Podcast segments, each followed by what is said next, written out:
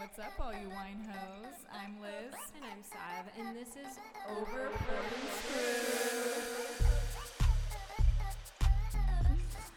All right, let's get into it. What is up, wine hoes? What's up, wine hoes? Today, He's like never witnessed this before. No, He's like, this have is you the watched any of our I heard. I Instagram? heard one. No, Like, I haven't seen the. Inst- I I don't check Instagram that much. I only like check if people are looking at me. I'm like not interested. and then like the first four people that show up on my thing, and then I'm like, all right, I'm out. like back to Hinge or some shit. anyways. Anyway, what's up, wine hoes? what is up, wine hoes? Would you like to say hi to the wine hoes? What's up, wine hose? I, I feel like I can't say that. I don't own it. It's, It's not so like funny a- because like a lot of guys that come on the show have said they feel like they can't say wine hose, but I feel like it's a Yeah. beautiful word. No. I, it is, but it's just like I'm like, can I say hose? Like, am I without? I mean, like, do you like wine? Yeah. Then you're a wine You're a hoe. wine hoe. I mean, I, how much do I have to like wine to be a wine hoe? Like, is it, um, uh, even just like the slightest amount. all right, I'm a wine. I'm a wine hoe. okay. Well, welcome. Thanks. Welcome. All right. Feels welcome to the wine hoe community. Cool.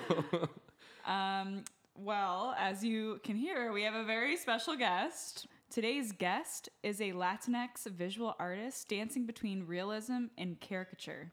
His oil paintings tell vulnerable and inspirational stories from his childhood and present day.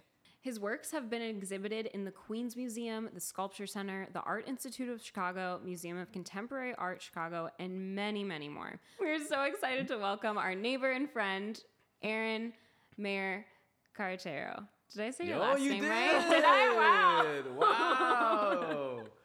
Damn. You know, I had an artist talk, and I'm gonna throw my my gallery director guy under the the bus, but he fucking butchered my name. Oh, really? So, how did he say it? He said, well, everybody always says either Mayer or Meyer. So he said Meyer. And then Carretero, he said Carretera, Carreta.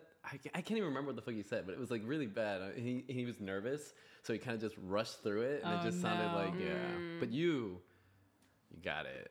Fluent. Wow. Yeah. Fluent. Not even, yeah. Well, thank goodness I said it when I'm sober because I feel like we're going to be drinking and I don't know if Yeah. I would have pronounced it as well. Just call me Aaron. Well, let's crack open this wine. Oh my gosh, we had the hardest time opening this wine. When we opened the wine, Aaron said it was like a performance art.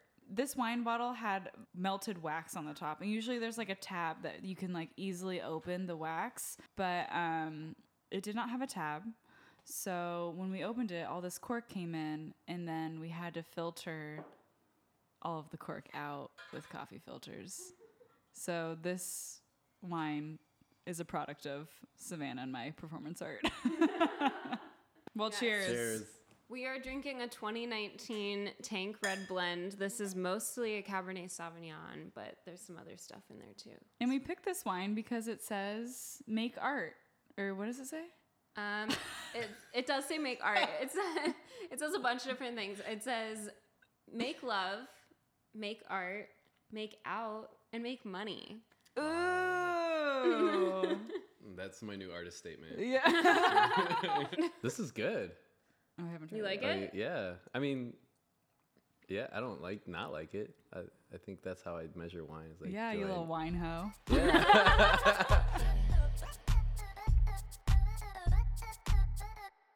Well, I met Aaron through a mutual friend, Dapple. Oh, I was like, what the fuck? You're like who? Where was I? Like, what is? Are we hide, Are we hiding something from the police or something? Like, what? Did we need to have a conversation before this? Dapple, yeah. Dapple is Aaron's dog. She's a beautiful. How how big is she? She's a hundred and her weight fluctuates. She's like one thirty five right now. She's a 135 Great pound Dane. Great Dane Yeah. that loves to steal Aaron's sweaters. Yeah. Um, and that's how we met through Dapple. Yeah. Dapple and I met in the elevator, and um, then she introduced us, and yeah. For the record, I can make my own friends. Like I don't need a dog to like make friends for me. But yeah, I, uh, that's kind of how it happened. Dapple thinks otherwise, but it's okay. well, take us back before you got Dapple, before you've moved to LA. Like, where did your journey with art start? I I started making art like in high school. I was really into like doing drugs, so like art just kind of felt natural. Like like smoke weed and like let's draw and make you know stuff. I had these like moments. It was actually one moment in particular where I was like in class in painting class, and I got out and like I, I like I wasn't on drugs, but I like everything felt like it. Like I was like looking at all of these plants and colors, and it was just like really vibrant. And I was like, wow, this is this is weird, but this is great, and this feels special. So fast forward to like college. So I ended up going to this art school, um, the School de Arts Chicago, and I was still like just pursuing like this academic thing to like figure out what it meant to be an artist. But it wasn't until I left and was like on my own and started meeting actual people in New York who were artists that I mm-hmm. figured out that you could do it and like make money, but I didn't know actually how to do it. I just knew that you could. Mm-hmm. So yeah, that's kind of how it started and then it became what it is now by like just making art over and over and over again and like failing and mm. So when did it turn into a career for you? it turned into this thing where I knew I was going to be able to figure it out, but I just didn't know when and how. And I was super impatient. And so I started bringing everybody I could that was close to me that felt like they were like gatekeepers or people who knew how to like get access to the art world or museums or anything. So I started talking to them about like what, you know, what did I need to do? What did I need to like, who do I need to meet? And what I figured out was that I just needed to like make good art and then meet people who would be willing to come check out my art. They could have like either a gallery or uh, put me onto a show. What it came down to was just me doing it all on my own. Like, fi- like I had to, like I funded my own first show. I funded my own like artwork and, and like paid out of pocket. Had a job that allowed me to buy all this shit and put it all together. Yeah, that's what I realized that like I could do it, but it's gonna have to just be me pushing the entire way and then like meeting nice people, following up with them, and then like maybe something will happen. And it, it eventually did. Like mm-hmm. I started posting shit on IG and people would reach out and I would start selling things. Mm. And then it became bigger when I got got some shows and like group shows and shit like that. And mm. Can we get a little bit more into that? Like, I, I personally, and we talked a little bit about this before, but like, I personally don't understand like how does someone make it as an artist? Like, what does the art industry look like, and what ladder do you kind of have to climb to be successful?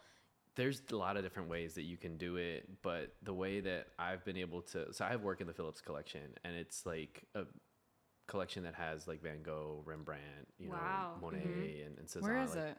In DC. yeah, so it's the Phillips collection in DC. It's the first modern museum in the country.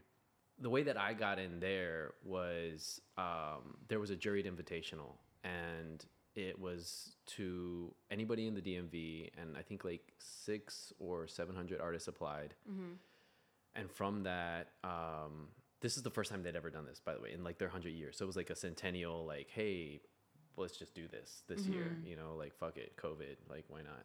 So they did this call, and like a bunch of people applied, and um, I was selected among like sixty other artists that were selected from that big group of like seven hundred or six six six six seven hundred artists. From that, they actu- ac- acquisitioned um, I think it was like six artists from that group of 60. So it's even smaller pool, right? I met some of the people who like were encouraging the the curators and the um, director and all that to, you know, like which art they you know should pick out out of the group of artists and stuff.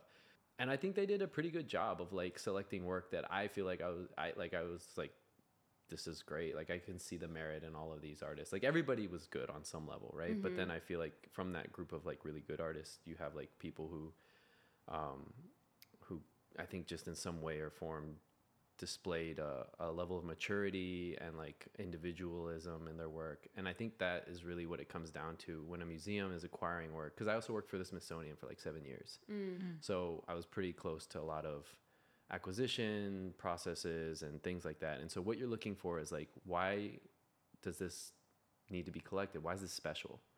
you know, and that's a hard question to answer. But mm-hmm. you hope that the people who are answering that question, the curators and the directors and the uh, the patrons of the museum, that they like have seen enough to be able to say this. That it's like, why would you select one wine over the other? Like you've had a lot of mm-hmm. wine, and then you can say, well, this one just hits different. You know, it's like this one is just like I don't know, it's complex. It has, you know, it, it- and so you can get into the specifics. Mm-hmm. But that's really what it, I think it comes down to. That, or like you just have some kind of, you know, why would a, a wine jump at you more than any other? It could be because somebody recommended it. Somebody was like, hey, you got to try this wine, and you trust that person. Mm-hmm. So a lot of But I will say, like, wine, obviously, we all have different palates too. And I Right. can imagine all these people that are looking at this work have different palates in art.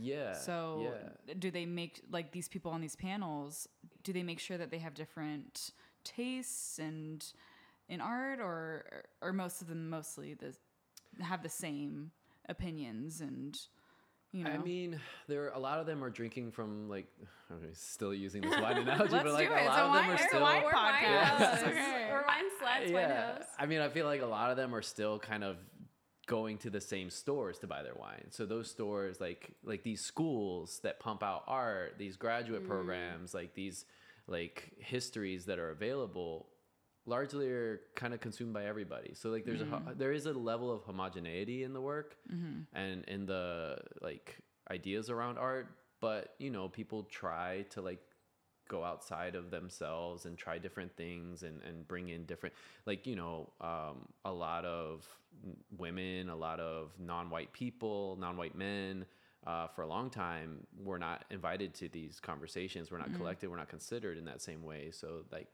as social issues come up things become like more visible and, and you know the, hopefully that trickles into these museums. And it kind of has been. I mean for a while now i mean not a while but more recently you can see a lot more um, non-white figurative art identity-based work um, women and, and non-white people being you know selected for museums positions and things like that. And then they can say hey like i'm gonna put you on to this and like let's you know check out this work or we you know. So that that it does happen but it's slow. It's really mm. slow because it's just there's a lot of bureaucracy in in all of it you know mm. and and it's unfortunate but it's kind of just how it is. Yeah. Hmm. Do you think there's any truth to the starving artist stereotype? I don't know, man. I hate that artists have to starve in order to like, I like I, I resent that sort of idea because where that comes from on my like in the way that I understand it, in the way that I've experienced it, is a lack of preparation from the schools. Mm. Like you go to art school and they don't teach you hardly anything about how to market yourself, how to make it as an artist, how to succeed. They're focused, hyper focused on the actual process of making art, which is great if you have tons of money and money isn't a problem. But mm-hmm. when you leave, like I did, you know what the fuck to do. You're like, how do I fucking pay back all this money that I just took loans out for? How do I, you know, make an art career happen? And, and they they're just like, well, we have a alumni career center, and you can visit that. And you're like, mm-hmm. the fuck am I like mm-hmm. wait in line with everybody else to just figure out how the fuck to start my life as an artist? So it actually ends up being like a weeding process. It, it, it really kind of separates like a lot of what the art world is is this separation of the pack. And like it's this process of weeding out people who are obsessed versus people who are interested or want to do it or have the like tools but they don't they lack that unwavering desire to like do it no matter what. Like if mm-hmm. if you were like locked in a basement would you make art you know like would you do that no matter what that's that kind of mentality that unfortunately is what's going to take you across the finish line in the art world Yeah, it's You like know? acting here too. Like a lot of actors were kind of weeded out of LA because um, of the pandemic and all of these roles like disappearing, and a lot of them moved out. You know, so yeah. um, yeah, I can see that how that has similarities in just like art and entertainment in general. It, I think it comes with good and bad things, but I think ultimately it's a product of capitalism because it's like this pressure cooker where you like, we want the best. We want something that is going to shine and like just be super eye catching and compelling and marketable. And like, that's only going to come from somebody who's obsessed, Mm-hmm. you know, and like if you're not obsessed, you can still do these things. It's just hard to monetize. Yeah. You know, a gallery walks into a space, they want to see product. They want to see things that they can sell. And if you've got a lot of things that they can sell and you're producing it like a factory, then they're happy. Not all galleries are like that, but I, I definitely know galleries that are. And, you know, so that delays the process and puts strain and, you know, people are like, I don't want to sell out. And it's like, well, you kind of have to to a certain extent. You know, you can make your peace with it, Mm. Right. but like, don't get all tight if you want to make money off of this shit. That's what capitalism is. Like art is not about making money. Art is about art.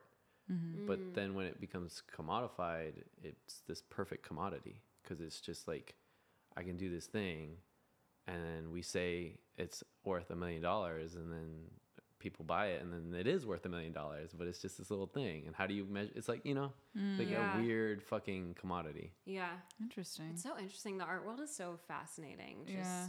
It's so yeah, like what they say is valuable and like I, I mean, yeah, just like walking into museums and like I could look at something on a wall and be like, I don't understand what this is, but it's worth so much money, you mm-hmm. know? Yeah. It's very interesting.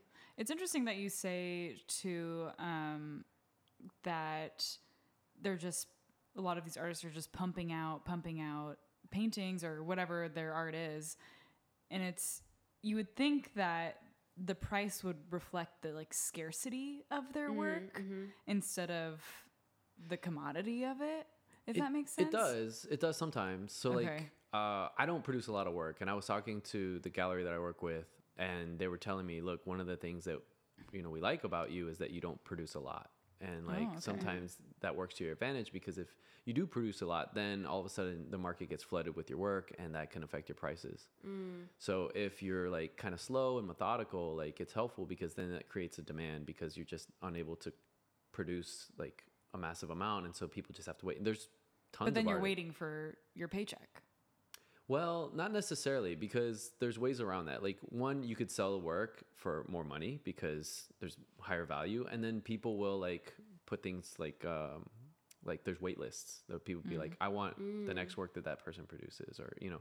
And I know artists who have wait lists for for years. They've got like year long wait lists, you know, with with with uh, potential collectors. I mean, and not you know, just because you're an artist selling through a gallery doesn't mean that you're gonna like be able to live off your art. There's a lot of artists who still have like day jobs, even mm-hmm. though they're like you know very respected, well known, because they just the work they don't have either don't make paintings because paintings are the number one thing that sell on mm-hmm. like in galleries, or um, they just produce really slow, or they don't really care about like selling that much. They're hmm. more just like you know hmm. Yeah. Well, let's dig into your work a little bit more. Um, Liz and I got to go to your show in DTLA. I'm so honored that we got to go. Yeah, it was We- amazing. We walked in and we like were looking at all the pieces. We're like, oh my gosh, he's so good. yeah and just so our listeners know too aaron was like the main section of the exhibit and he was like the biggest one too so it was awesome to see Yeah. Yeah. But Thanks. like, you're like, okay, thanks. I'm awesome. There we yeah go. celebrate Oh, man. yourself yeah, I'm always uncomfortable like with the, uh, but I appreciate that. Yeah, thank you. Like secretly at- in my my bedroom, I'm like screaming in my pillow, like "You're fucking wrong. I'm so fucking cool." blah." like an idiot. But um, yeah, no, I, I appreciate you guys coming. can you tell us like your process uh, not necessarily like specifically those works but just like your process overall of how you start and finish a painting Yeah, it changes every time. That that's like the so one of the most common questions I get because I have like um, if you look at an artist's work, like you see a Van Gogh or you see like a Banksy, you kind of are like, oh, I know that. That makes sense. Like that's their type of style. Like they have a, a style. I jump around a lot. Like I do like very like my style is like I, I borrow from or I steal or whatever from like a lot of different like very representational like well rendered things like close to like photorealism then like super like childlike scribbling you know mm-hmm. cartoonish shit and i what i'm doing with that and why you know I, I get asked that all the time like why do you have such a variant in style and like what is that about and really it's about me just trying to figure out how to make something that's interesting and so when i'm starting from nothing I'm usually looking at memories, um, drawing like I was drawing you guys the other day, photographs and and drawings that I do from all of this stuff. Um, and then I, I create these compositions. So I'll, I'll just like be like, I'm for some reason, it has to be something that just like a subject or a thing that is like, has this feeling. And it's this feeling of like attraction. And I'm like, it's not like a physical attraction where I'm like, oh, I want this thing. It's like, I just can't stop thinking about this thing. And there's something troubling about it. And then there's something also like, just fascinating or it's like a, a, little enigma. And so when I have that feeling about something, someone, or a moment or a memory, I can fixate on it. And usually it's like within that, there's like a ball of like interest. And so once I have that, I can create this image of whatever that thing is or create like a, a thing around it. And that becomes like an armature so if you're thinking like sculpture like an armature to like build a figure around you would have like just a skeleton right so it's like a, a, a, very solid sort of drawn out but you know a skeleton is just bones it's not like colorful fleshy you know round it's just very you know direct so once i have that armature drawn out or like fleshed out onto a canvas that's more or less how i begin and then i start like kind of like building a house, like adding more layers until I get to the details. Mm. So I'll like right now the approach that I'm taking is like I'll create a composition with the line drawing and then I'll use like a very sort of washed out super thin paint to just broad stroke like areas of color and try them out and mm-hmm. like um you know things that I'm like oh I want to see that color I want to try this color sometimes I'll do flower, um, like or like little still lifes and stuff, and that's like an experiment because it's like, it's just a flower thing. It's not hard to just fuck up and mm-hmm. like mm-hmm. it's not precious. So yeah, and then I start building and building, and I fail, and I try different things, and and then sometimes the idea just goes totally awry, and it, it just takes a totally different direction. But that's because like it's not working, and my intuition is telling me it wants to go somewhere else. So if I was to wrap all of that into a metaphor, I think of it like being lost in the woods and it's dark and I don't know how to get out and I don't know how big the woods are, but I know that I just have to like pick a direction and go and like try and figure out how to get the fuck out. Mm-hmm. And so that's what I do is like I just have to keep putting one foot in front of the other in the painting, try something, if it doesn't work, try another thing until the whole thing is resolved. Mm-hmm. And then once it's resolved, it's this feeling of it being balanced. Mm. It's like everything has been thoughtful, thoughtfully um, rendered, or, or, or, like you know, there's like a balance in in in like light and dark and intensity and like nothingness and you know just feels very balanced. well, where do you like where do you draw inspiration from in your pieces? It's changing. So for a while it used to be my family and all of this like sort of pent up pain and suffering that I'd gone through through my like parents' divorce and mm-hmm. my own struggles with my identity, um, you know, being male, non-white, but also white, and like all of these different things.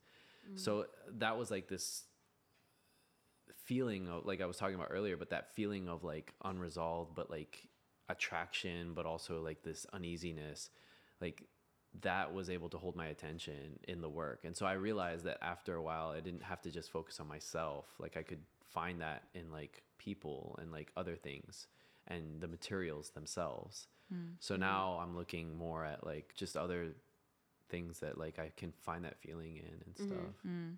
A lot of the paintings that we saw in your exhibit were very, very vulnerable pieces from your childhood yeah. specifically. Mm-hmm. Yeah do you get nervous about putting those on display or potentially somebody like buying that? I try not to think about it. I mean, when I'm asked about it, I get nervous, but like Sorry. I didn't mean to bring this on.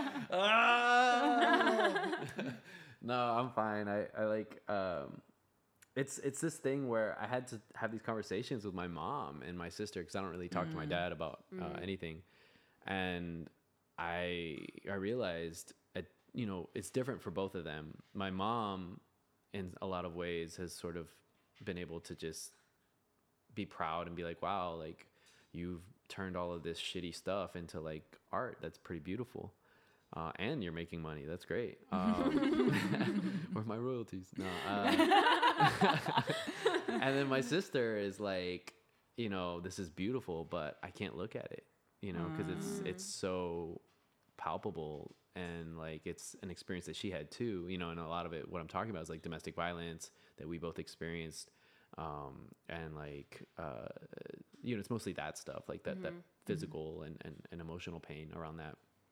So when I'm talking about it, um, I'm able to step outside of it with the public because I can re- I can see how we're not special in that regard. Like domestic violence is something that just happens to a lot of people, and same thing with identity and, and race and all of that.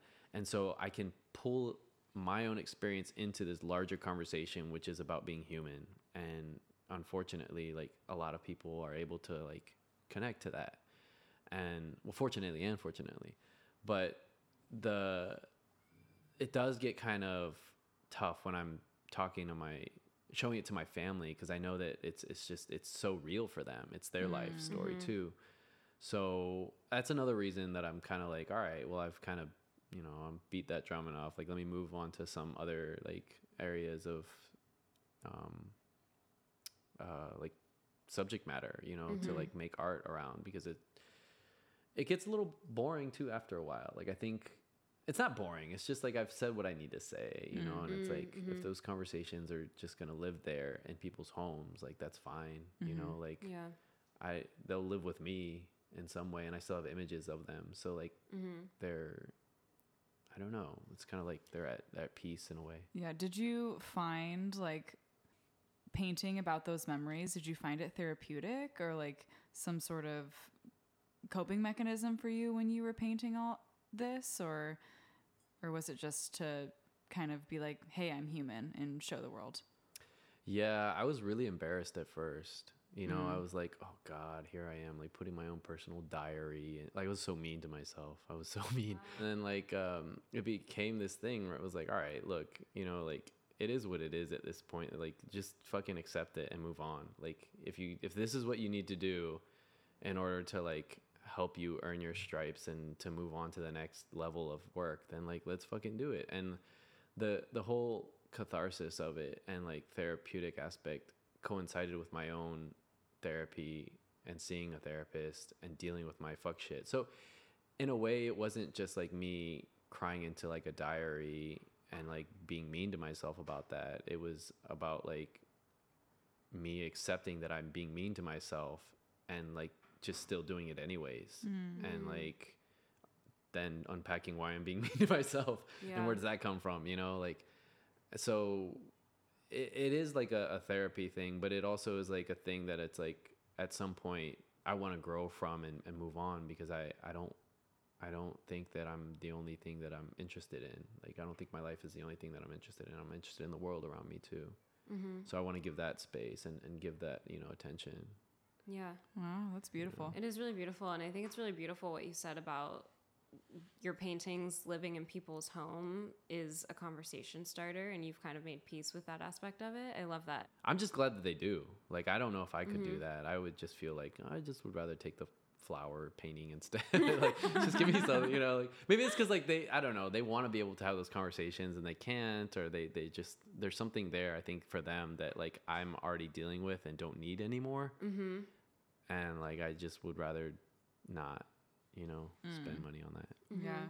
So, what is art in your Oh. opinion? God. Because we were just making a wine concoction and With I a thought coffee that filter. with a coffee filter, and I thought that was art. So, what do you I, think? no, I think there's some truth to that, and I'll argue. I'll argue for you. Okay. that art, there's so there's art, and then there's good art, mm-hmm. and I think I'll classify them separately. So for me, art is about ingenuity and being able to be like, given a a thing, a problem, a situation, and there's some level of grace and inventiveness, creativity, all kind of coalescing into an act. And so, like, cooking or driving or pouring wine, like being, cl- like, in that moment, you had this problem, right? Here's this wine it's filled with all this kind of crap.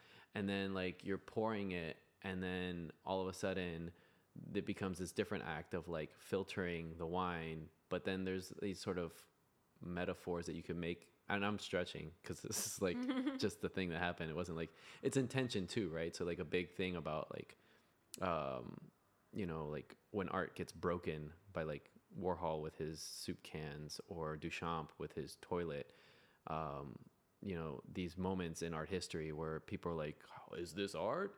And it's like, yeah, it's art because people say it is.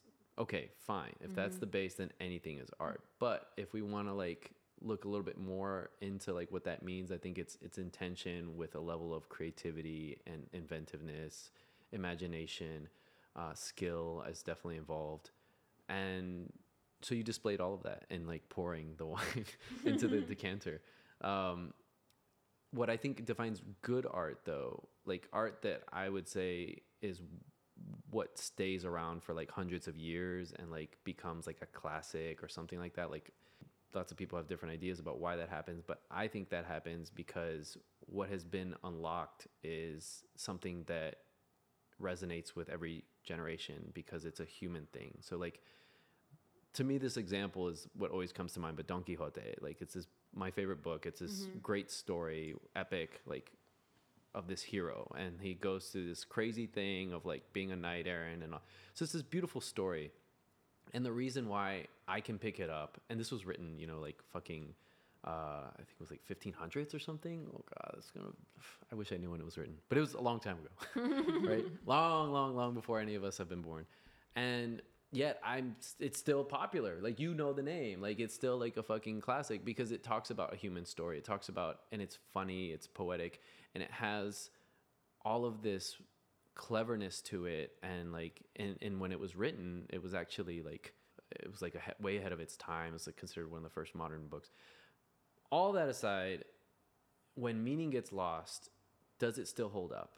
Mm. Does it still hold interest? Like if you go into the Met and you look at like these Egyptian sarcophagi and like you look at these things, like we don't know the people. We don't really know everything about these little f- like finger fragments that are found in Pompeii of like a marble statue of like, but we recognize it as something kind of interesting and unique and and there's a tenderness to it and the gesture there's there's this kind of uh calling that is a familiarness but also slightly different and and it's like you, you know that's what I think makes really good art good is that it's able to transcend time because it still touches our heartstrings of like what it means to be human and how we feel about ourselves and see ourselves in something that's completely alien to us.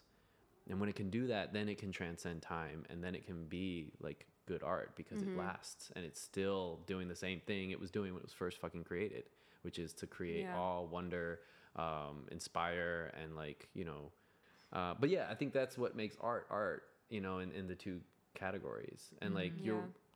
Sorry, but your wine decanter pour probably won't last as long as like some of these, you know, great fucking What things. the? I mean, it will last until we're, finish the bottles. But for us, it'll last. It'll last for us. We'll be like, oh man, you know, like remember that time you did oh, that Oh, yeah. thing? Like, you know, mm-hmm. so like Remember on a that smaller time we were scale. trash and couldn't figure out how to How to open a wine a bottle? wine bottle.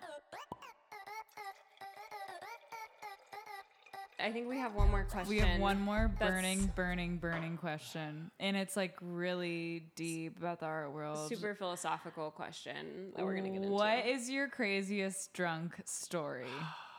So I was studying in Italy. I studied abroad, and I was like, and I was really lonely, and so I was drinking a lot. and I went out one night, and I think it was like a holiday. I feel like it was like St. Patty's Day or something stupid like that. That only Americans would be really excited about in Italy. and I got this. They, they, you know, they sell like normal wine bottles, but mm-hmm. I was like, "Yo, I'm American. I'm gonna buy a fucking giant wine bottle. I'm gonna flex on these fucking Italians." So I get this big. What I, you, you know what I'm talking about? Like the the Magnum Yeah, size, yeah. you know. Mm-hmm. So I'm just sipping on this in a fucking club because like whatever, and I'm like just chugging it and chilling. I get so fucking drunk that I don't remember this, but apparently I was like running around, throwing up, and I get like um, tossed out of the, the the the place. So I wake up and I'm like, where am I? And like I, I like find my way home. I'm like super hungover. I've been throwing up all the way home, and I I live in this little Italian. Um, it's like a three. I live in this Italian like three story, uh, po- like apartment with a family. It's like a host family, and they don't speak any English. So they're like this sweet old couple, and I'm like super hungover. I crawl into bed. I'm laying down. I'm closing my eyes. I'm this. I have the spins and everything, and I feel it. I feel like the urge to throw up. And I thought at this point I was good, but I wasn't.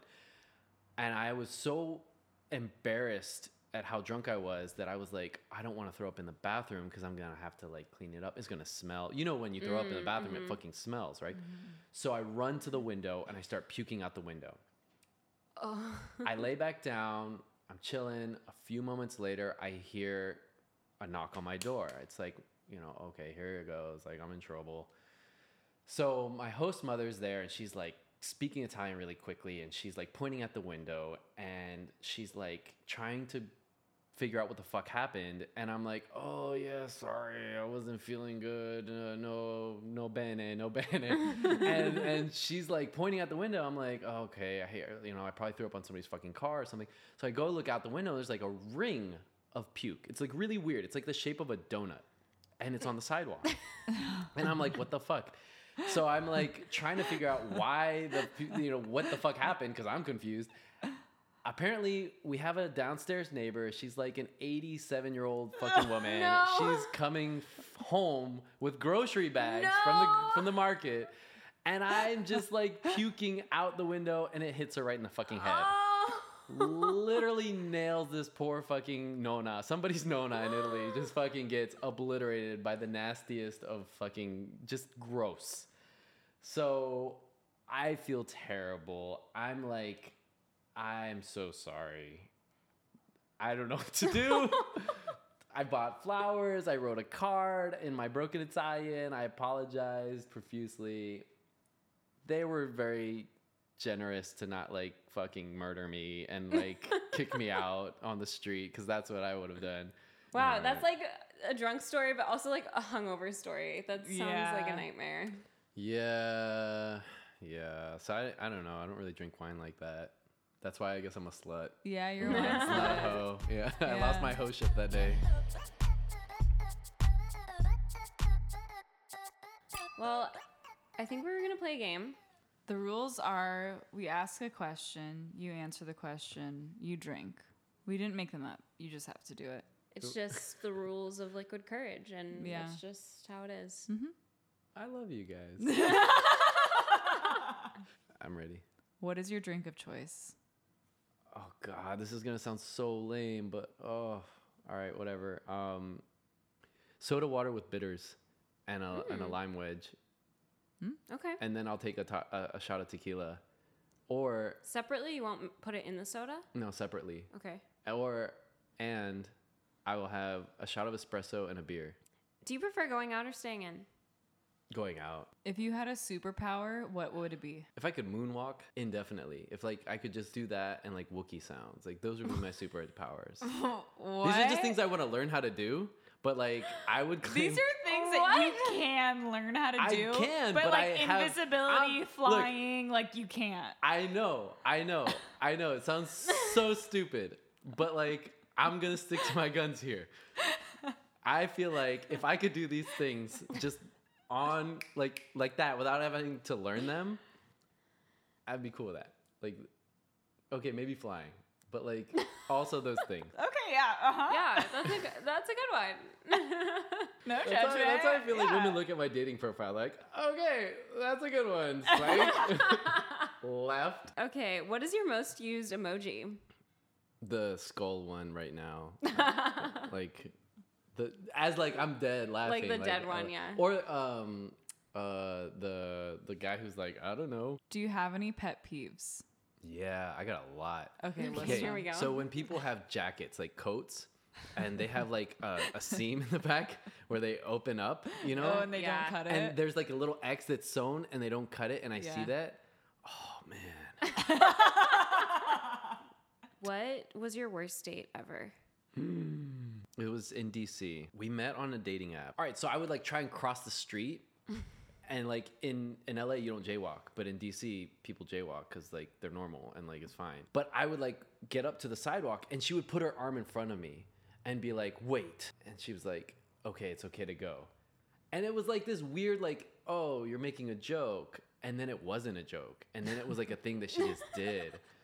And then she would like revert to this weird mommy behavior where she would like we got in my car and she was like trying to buckle my seat. I don't know, shit like that. What? It was Oh, just that's like, really weird. weird. It was like very patronizing and like and then Ugh. she was like like you didn't know how to live your own life as like Yeah. a 20 year old. and then and then I think I was like she asked me a question and then like started criticizing my opinions about things. It just felt like it was just like all the things that you shouldn't do to make somebody feel like uh like not okay. Like I don't know. It was just all these weird like there was a a whole thing where I was trying to end the date cuz I was like clearly uncomfortable and she still wanted to continue. Oh. And I was like, so what are you doing later? Or what are you doing now? Like, what are you going to, do you have anything else to do? You know, like hint, hint, like let's part ways. She's like, I don't know, whatever you're doing. And I was like, oh no, God damn it. Can you just get hit by that bus for a second? Like, oh my god! it's a thought. It's not like I was going to push her or something, but like, you know, it was just like, it was just like this feeling of like, God, I just want you to go away. Like, you're so not on the same. Oh God! Oh my God. How are we on the same planet at the same time with the same moment? Like this is not happening. Damn. I'm- you probably wouldn't be able to push her in front of a bus because she'll give you the mommy. I know. Yeah. she would know. She'd be like, "Wait." She'd be like, "What? What are you doing?" Yeah. uh, if you're out there for whatever reason and listening to this, it's fine. I hope you're having a good life. I would not have pushed you in front of a bus. oh I my felt gosh. guilty all of a sudden. I just had to like say that. Yeah, do it. Oh, I need If you didn't pursue your career, what would you be doing? Ooh. I don't know. I think honestly, I I'd probably be doing a lot of illegal shit. Like seriously. Like I I don't know. Like I think like I'm already kind of prone to being like uh anti like authoritarian and I really don't like institutions and I get in trouble because I do stupid shit. So like crime, like you know, like I don't know. What career would you have? I don't know. Crime. Crime would be my career. or crime. Yeah, like I, I'm, I'm like very drawn to like things. I feel like artists are of that ilk. Like we're cut from the same fabric of like degenerates. We're just like people who mm. don't fit in and feel rejected, and therefore find our own homes in like these ways that are like a big fuck you to like you know be like I I am an artist because of spite mm. like flat out. Like I became an artist to be like, fuck you to my mom, fuck you to my dad, fuck you to the courts, fuck all these people. Mm-hmm. I'm just gonna do the most reckless, stupid thing that I can do that isn't illegal because like I didn't want to go down that path if I didn't have to. But I was, you know, I was into like selling drugs in high school and like, you know, I mm-hmm. was into like other stuff. you know, I don't, I don't know if my mom's ever gonna listen to this. She knows about that, but I don't want to tell. But like, uh, I used to be a Segway tour guide. Maybe I would still be doing that. I could see this a really good Segway tour guide. I taught Rosie O'Donnell how to ride a Segway. Wow. Get out. Yeah, yeah, Wow. nice. Segway tour or doing illegal shit. Got it. yeah, yeah, yeah.